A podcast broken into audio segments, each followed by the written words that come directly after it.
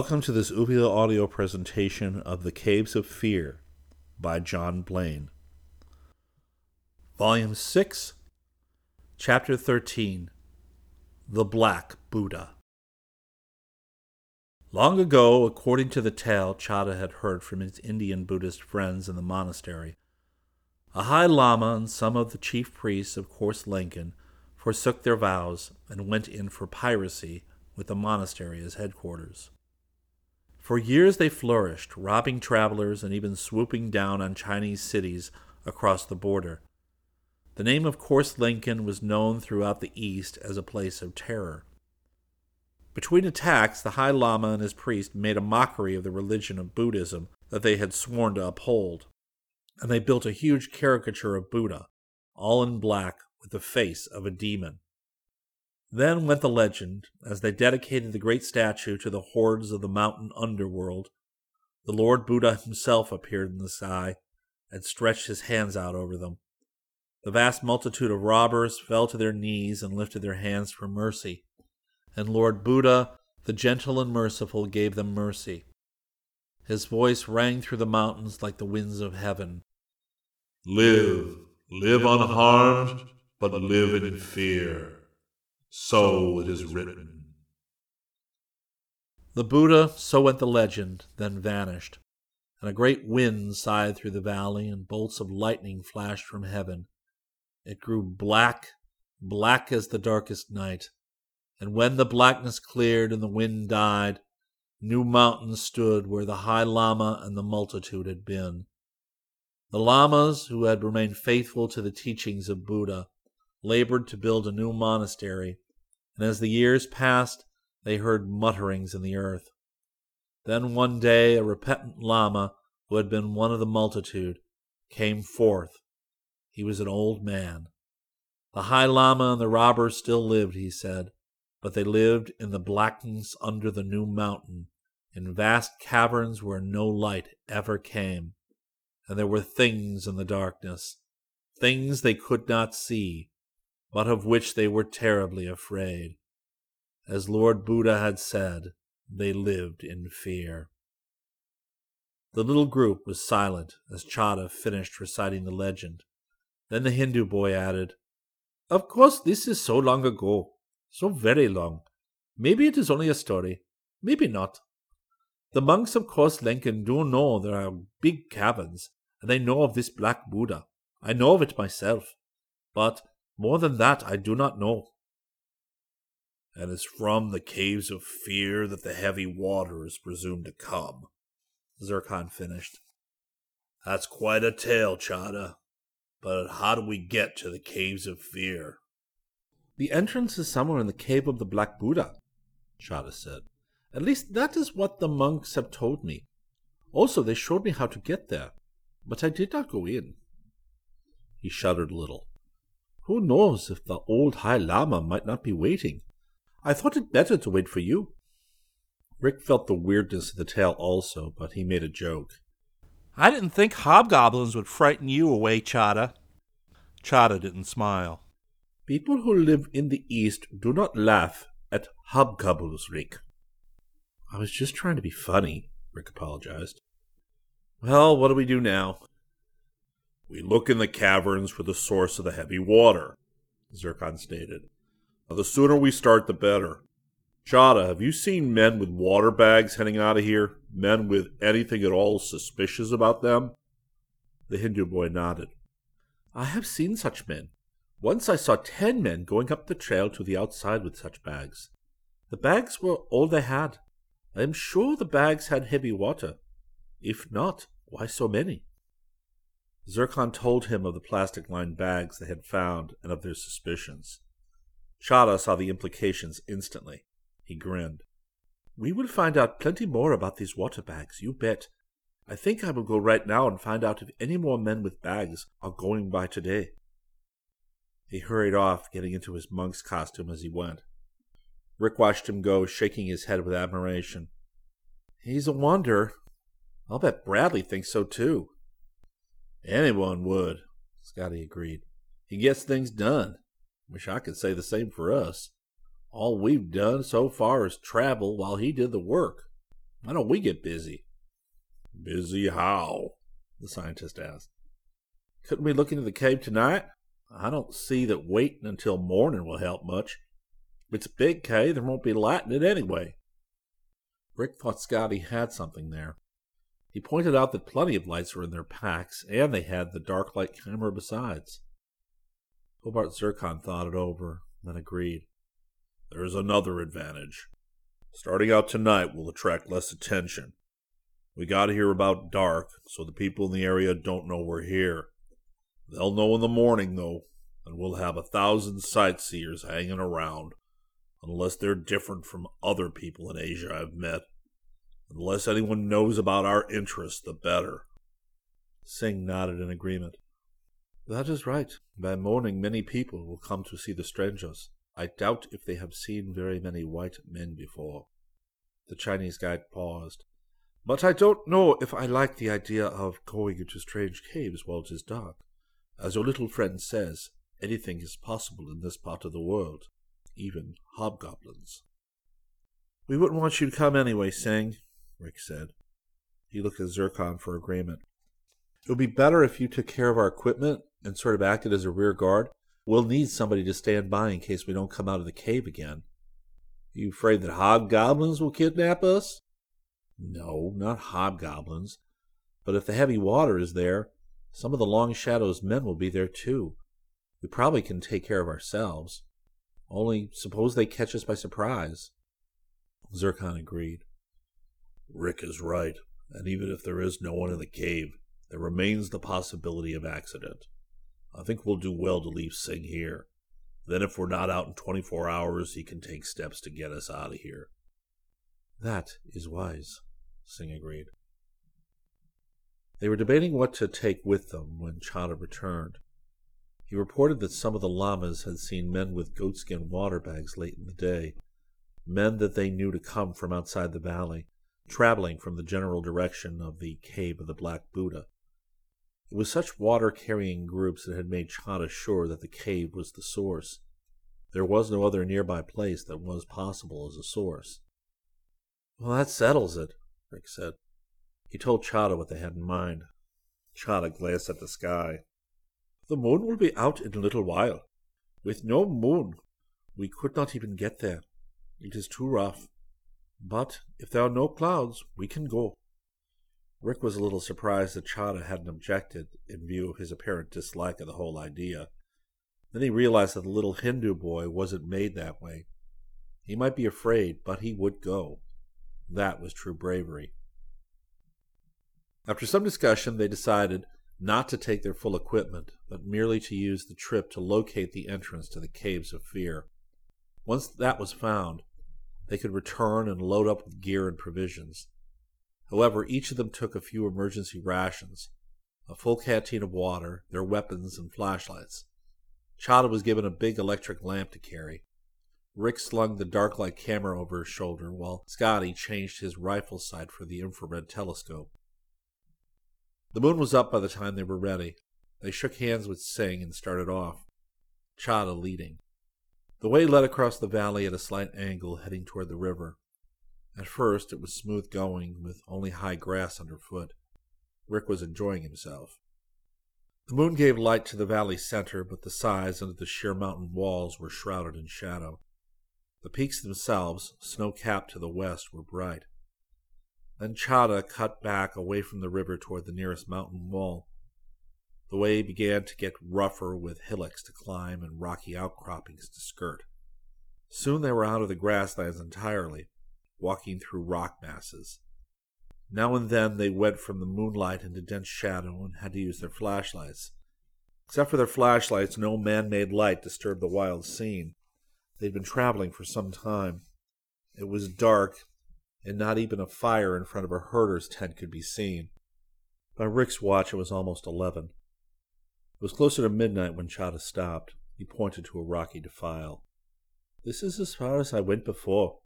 My friend who showed me said the cave is there. Zircon took the lead. Behind him, Rick put his own flashlight away and held his rifle ready for use.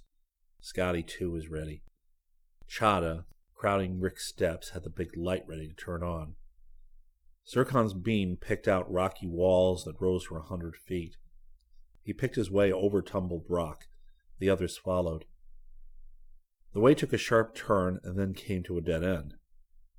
There's nothing here. Zircon's light covered the area a foot at a time. There was no opening. Well, maybe we missed it, Scotty suggested. Let's go back and examine everything on the way. They reversed their steps. All of them used lights now, and the combined beams illuminated the steep walls brightly. Take a look at that, Scotty said suddenly. His light was on a pinnacle of rock that appeared to have some sort of opening behind it. He moved in cautiously, the others close behind. There was an opening, surely enough, where the pinnacle leaned against the main rock wall. There was just barely enough room to squeeze through. Zircon almost got stuck. Once past the opening, a new trail seemed to open up, and at its end, an aperture in the rock wall loomed black before them. That must be it, Rick said. His voice echoed hollowly. Scotty moved ahead to the entrance and flashed his light inside. The beam was lost in the blackness beyond. It's big, he said, and the words rolled around in the emptiness. Rick felt a shiver run down his back. What are you waiting for? he demanded roughly. Let's go inside. The opening wasn't large. Zircon had to duck going in. Rick was right behind him. Chada brought up the rear. Just inside, they stopped, all lights going. The cave was tremendous. A level rock floor stretched away from them, and when they shot their lights upward, a vaulted dome reflected the beams a good hundred feet overhead. Slowly they moved away from the entrance, lights busy searching the cave. There was nothing near the entrance but rock, solid and smooth, and it was so quiet that Rick thought he could hear his own heartbeat. Then his light beam picked up a green reflection on the far side of the cave. There's there's something there, he exclaimed. In spite of himself, his voice shook. We'll soon see, Scotty said. Their voices rumbled through the cave, echoing and re echoing. Zircon gave a sudden exclamation. Chada, where's the big light? The Hindu boy had been playing the bright beam on the walls to one side. Now he swung it squarely ahead, and Rick gasped. The Black Buddha. The Buddha seemed to crouch against the far wall. It was a giant, loathsome thing of dead black with live green eyes. They went toward it, all lights on the thing, and as they made out more details, Rick shuddered. The Buddha was completely opposite of every other Buddha he had ever seen. Instead of the bland, quiet look of peace, this thing had its mouth open, showing sharp ebony teeth. It leered over a nose like a pig's, and its body was gross and misshapen. It was, Rick thought, toad like, and quite frankly, it gave him the willies. His imagination gave it life so that the obscene lips smirked and almost seemed to drool. Something white at the base caught the light beams. In a moment, they stood before a pile of bones heaped against the shadow's left side. Zircon's light swept the bones. They're human, he said. Rick's scalp tightened. Next to him, Chada let out his breath in a sigh that was nearly a moan. In the second that they stood silently looking at the pile of bones, there came a slight sound from somewhere behind the Black Buddha.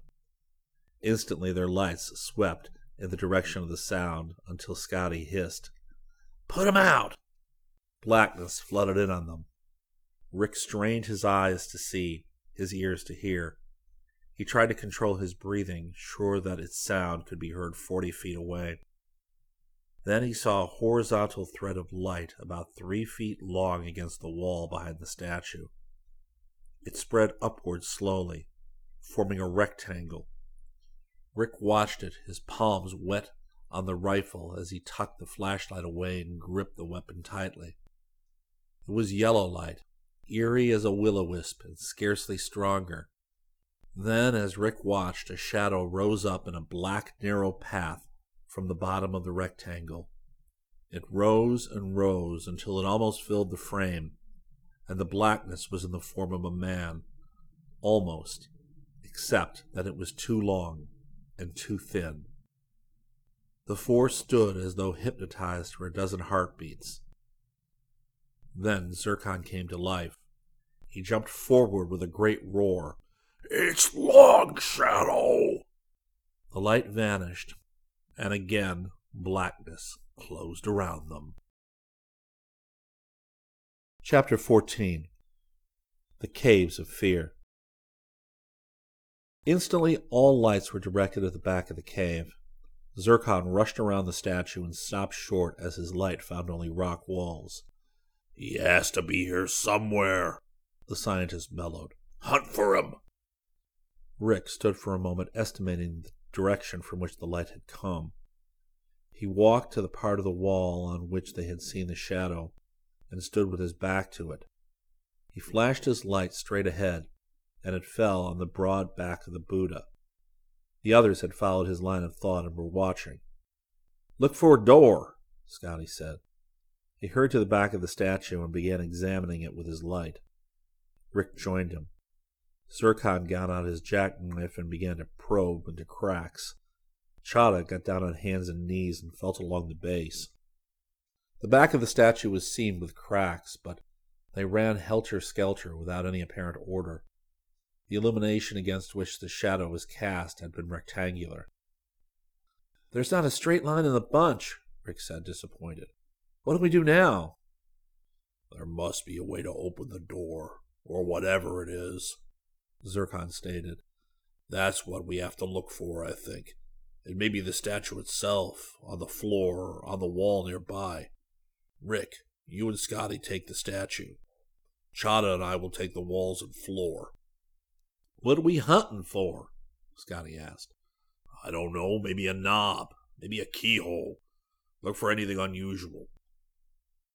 Rick and Scotty began at opposite sides of the statue's back and started working toward each other, examining every inch of the black stone minutely. Zircon and Chada started side by side on the wall behind the statue and worked away from each other. Rick used his jackknife to probe every suspicious crack or chip but he had no success. He and Scotty covered the back as high up as they could reach without finding a thing. Zircon and Chada worked along the wall until they were thirty feet apart.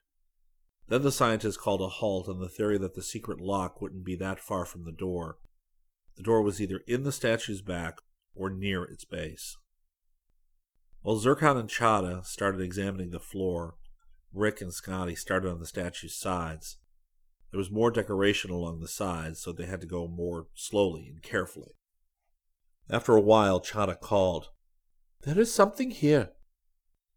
The others stopped what they were doing and hurried to him. The Hindu boy's light was on a tiny slot in the floor. It seemed shallow. Rick pointed out that the floor in the area was checkered, almost like a tile floor. There's got to be a reason for that, Zircon said. He knelt by the slot and peered into it. Nothing in the slot. Rick, isn't yours a scout knife? Yes, sir. Rick handed it to him. Zircon opened the screwdriver blade and pushed it into the slot. Nothing happened. He moved it from side to side with no effect. There must be some reason for that slot, Scotty said. Try again, Professor. Push harder. Zircon shoved the blade down into the hole and pushed. There has to be a special key of some kind, he said finally. That is, if the slot has anything to do with the door. I suggest we continue the search until we're satisfied that this is the only possibility. Rick nodded, disappointed. He turned back to the statue and took a step forward into space. A wild yell burst from him as he felt himself falling. Then Scotty had him by the jacket and was hauling him back. Rick collapsed on the stone floor, heart pounding. The others shot their flashlights into the place where he had just stepped. A section of the floor had swung upward right at the base of the statue. It yawned open, and from its lip a flight of steps led downward. It worked, Chada said, but it was so silent we never heard it. Scotty gripped his rifle and snapped off the safety catch. Then, holding the weapon in one hand like a pistol, he took his flashlight on the other and started down. Zircon was right behind him. Rick got to his feet and felt for the dark light camera. It hadn't been jarred because his body had cushioned it, but he wanted to be sure the strap was still secure on his shoulder. Satisfied that all was well, he started down the steps after Zircon. He didn't fancy going into the underground part of the cave, but he didn't have much choice. This was what they had come for. There were ten broad stone steps carved from the rock. Rick shot his light around and saw that a heavy beam ran from the underside of the trap door down to the bottom of the stairs, where it ended in a stone block. It was a counterbalance, the weight of the stone evidently just enough heavier than the door so that moving the latch would let it swing open. The latch itself was a piece of metal, probably bronze, that slid in a channel carved into the underside of the door. Rick guessed that the sideways pressure of the blade in the slot had let the door open rather than the downward shove Zircon had given. A cord of leather ran from the latch back along the corridor so that anyone entering the rock tunnel could tug on it and open the door without climbing the stairs. Rick joined Zircon and Scotty at the bottom of the steps. Chada was right behind him. The stairs ended in a long, low passage just high and wide enough for a man to pass. It was perhaps fifty feet long and ended in blackness that indicated a bigger passage or another cave beyond. Rick touched the walls and noted the marks of ancient chisels. The passage had been cut in living rock. Have the rifles ready. Chada, you have the big light. Lead the way. We'll cover you. Chada switched on his big light and took the lead. The others, rifles ready for instant use, followed close behind. Big Zircon held his weapon over Chada's shoulder as the Hindu boy walked slowly down the passage. In a moment they were at the entrance to the next passage or cave. Chada peered in, turning his light from side to side. Zircon, looking over his head, said, A large cave beyond. Very large. Chada, do you see anything? Chada shook his head. No, just rock. Nothing in sight I can see. All right, go ahead. The Hindu boy stepped into the cave, the rest following. Rick saw that Zircon hadn't exaggerated. This cave was even larger than the one that held the Black Buddha. Chada's big light picked out the opposite wall only dimly. The scientist brought his own light into play, turning it on the walls nearest them. Odd. The character of the rock changes completely. This is almost certainly limestone. Rick had to grin. Even chasing Long Shadow through an underground cavern couldn't quiet Zircon's scientific curiosity. What do we do now, Professor? he asked. Zircon looked up from his examination of the whitish rock. Huh? Oh, sorry, Rick. Uh, I suppose we explore a bit more. I don't think we'd better go far. Uh, now that we know that Long Shadow is here, we had better return to camp and get extra food, batteries, ammunition, However, I'd like to look at the opposite side. There must be further passages because this cave doesn't contain our friend. Suppose, Scotty started to say. But Rick never found out what Scotty was going to say, for at that moment the four whirled as something grated behind them. They were in time to see metal rods slam home across the entrance through which they had come. Rick and Scotty reached the entrance first. Each of the boys grabbed one of the rods and tugged. They were rigid. We're locked in. Zircon's voice was harsh. Let me look. The boy stood back while he made a careful inspection from the floor to the top of the passage entrance. The metal bars did seem to block the way completely. They were about an inch thick, spaced only six inches apart. They had shot out of holes in one side of the passage and lodged in corresponding holes on the opposite side. None of them had noticed the holes. They had been too curious about what lay beyond the passage. Zircon put his massive strength against one of the bars. It didn't budge. He tried to slide it either way. There wasn't even a fraction of an inch of slack. He turned, and at the expression on his face, a shiver slid down Rick's spine. Long Shadow had caught them neatly, and now they were trapped in the caves of fear. Chapter 15 The Labyrinth Zircon led the three boys to the center of the big cave, then spoke in a whisper. I see no need in advertising our plans to the enemy. Keep your voices down. Now, what are we going to do? Well, Long Shadow must be watching us from somewhere, Scotty said uneasily. But from where? The walls are uneven, Rick pointed out. There could be peepholes anywhere. But what I'd like to find is the place where the controls are for that gate. It can't be far from the entrance. That is true, Chada agreed. He turned the big light on the barred entrance and then played it back and forth across the walls on that side of the cave. There was no break anywhere. Turn it on the other side, Zircon ordered. Chada did so. Now that they were closer to the far wall, openings could be seen. There were two, both of them door size. Except for the entrance through which they had come, they were the only openings in the cave. Rick spoke up, and he was surprised that there was no shakiness in his voice. Look, gang, if we stay here waiting for Long Shadow to open up, we might be here forever. I'd rather push on, at least for a little way. Zircon looked at Scotty. You're the military expert. What chance do we have in a fight? Scotty shrugged. In an open fight, we have a good chance. Our rifles are better than any I've seen around here. We can fire a lot faster. But if they start pot shotting at us from around corners and through holes in the rock, well, he didn't have to finish. Better that we go ahead, Chada said. Zircon hesitated. This is the only entrance to the caverns, and it seems likely Long Shadow has trapped himself in here just like us. He'll have to open it up to get out. Rick didn't think so. There's no opening onto the Black Buddha except the one we came through, but we didn't look for another passage very thoroughly, so there might be another door of some kind. You're right, Zircon agreed. All right, fine. Let's try going on.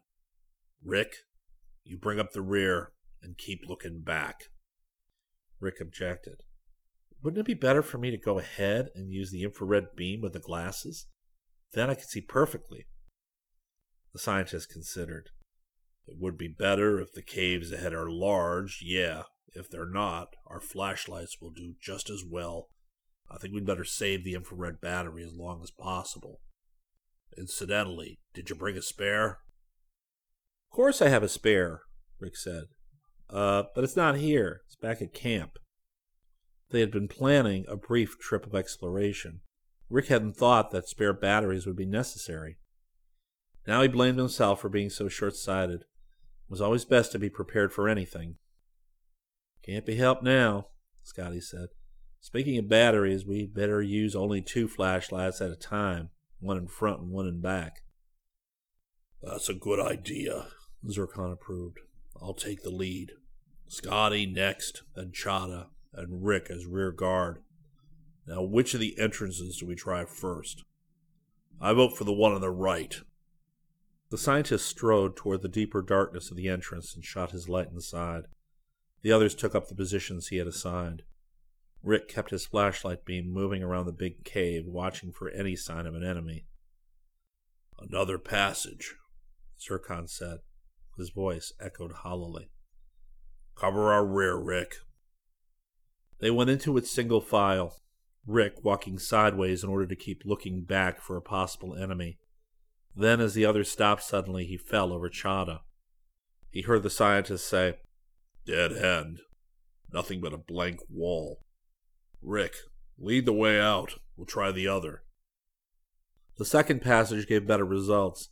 It wound through the limestone for a short distance and then opened into a small cave filled with wonderful white rock formations. Stalactites and stalagmites, Zircon boomed.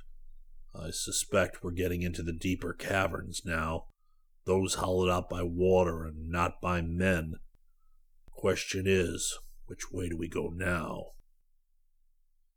Rick took his eyes from the way they had come long enough to look around. The cave was like a junction room. Openings branched off in all directions. Scotty switched on his flashlight and began examining the cave floor. Look for signs, he directed. If men have come this way, they must have left some sort of traces. Chahda hurried to look too. Rick stood where he was, light and eyes going from one opening to another. He didn't intend to be caught off guard. Scotty gave a grunt of satisfaction and stood up. Candle wax, he announced, and it leads through here. He pointed to a gap between two fluted columns made by centuries of dripping water that had deposited countless grains of limestone. Zircon immediately walked to the gap and peered through.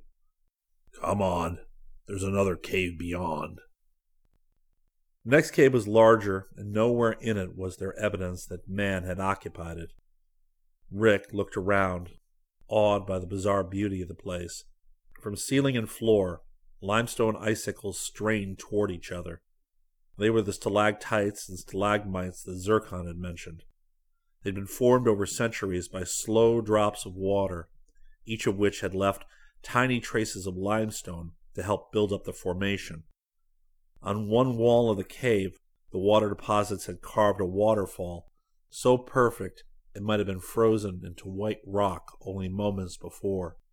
And from every grain of stone, their flashlight beams twinkled and reflected until it seemed the walls were crusted with jewels.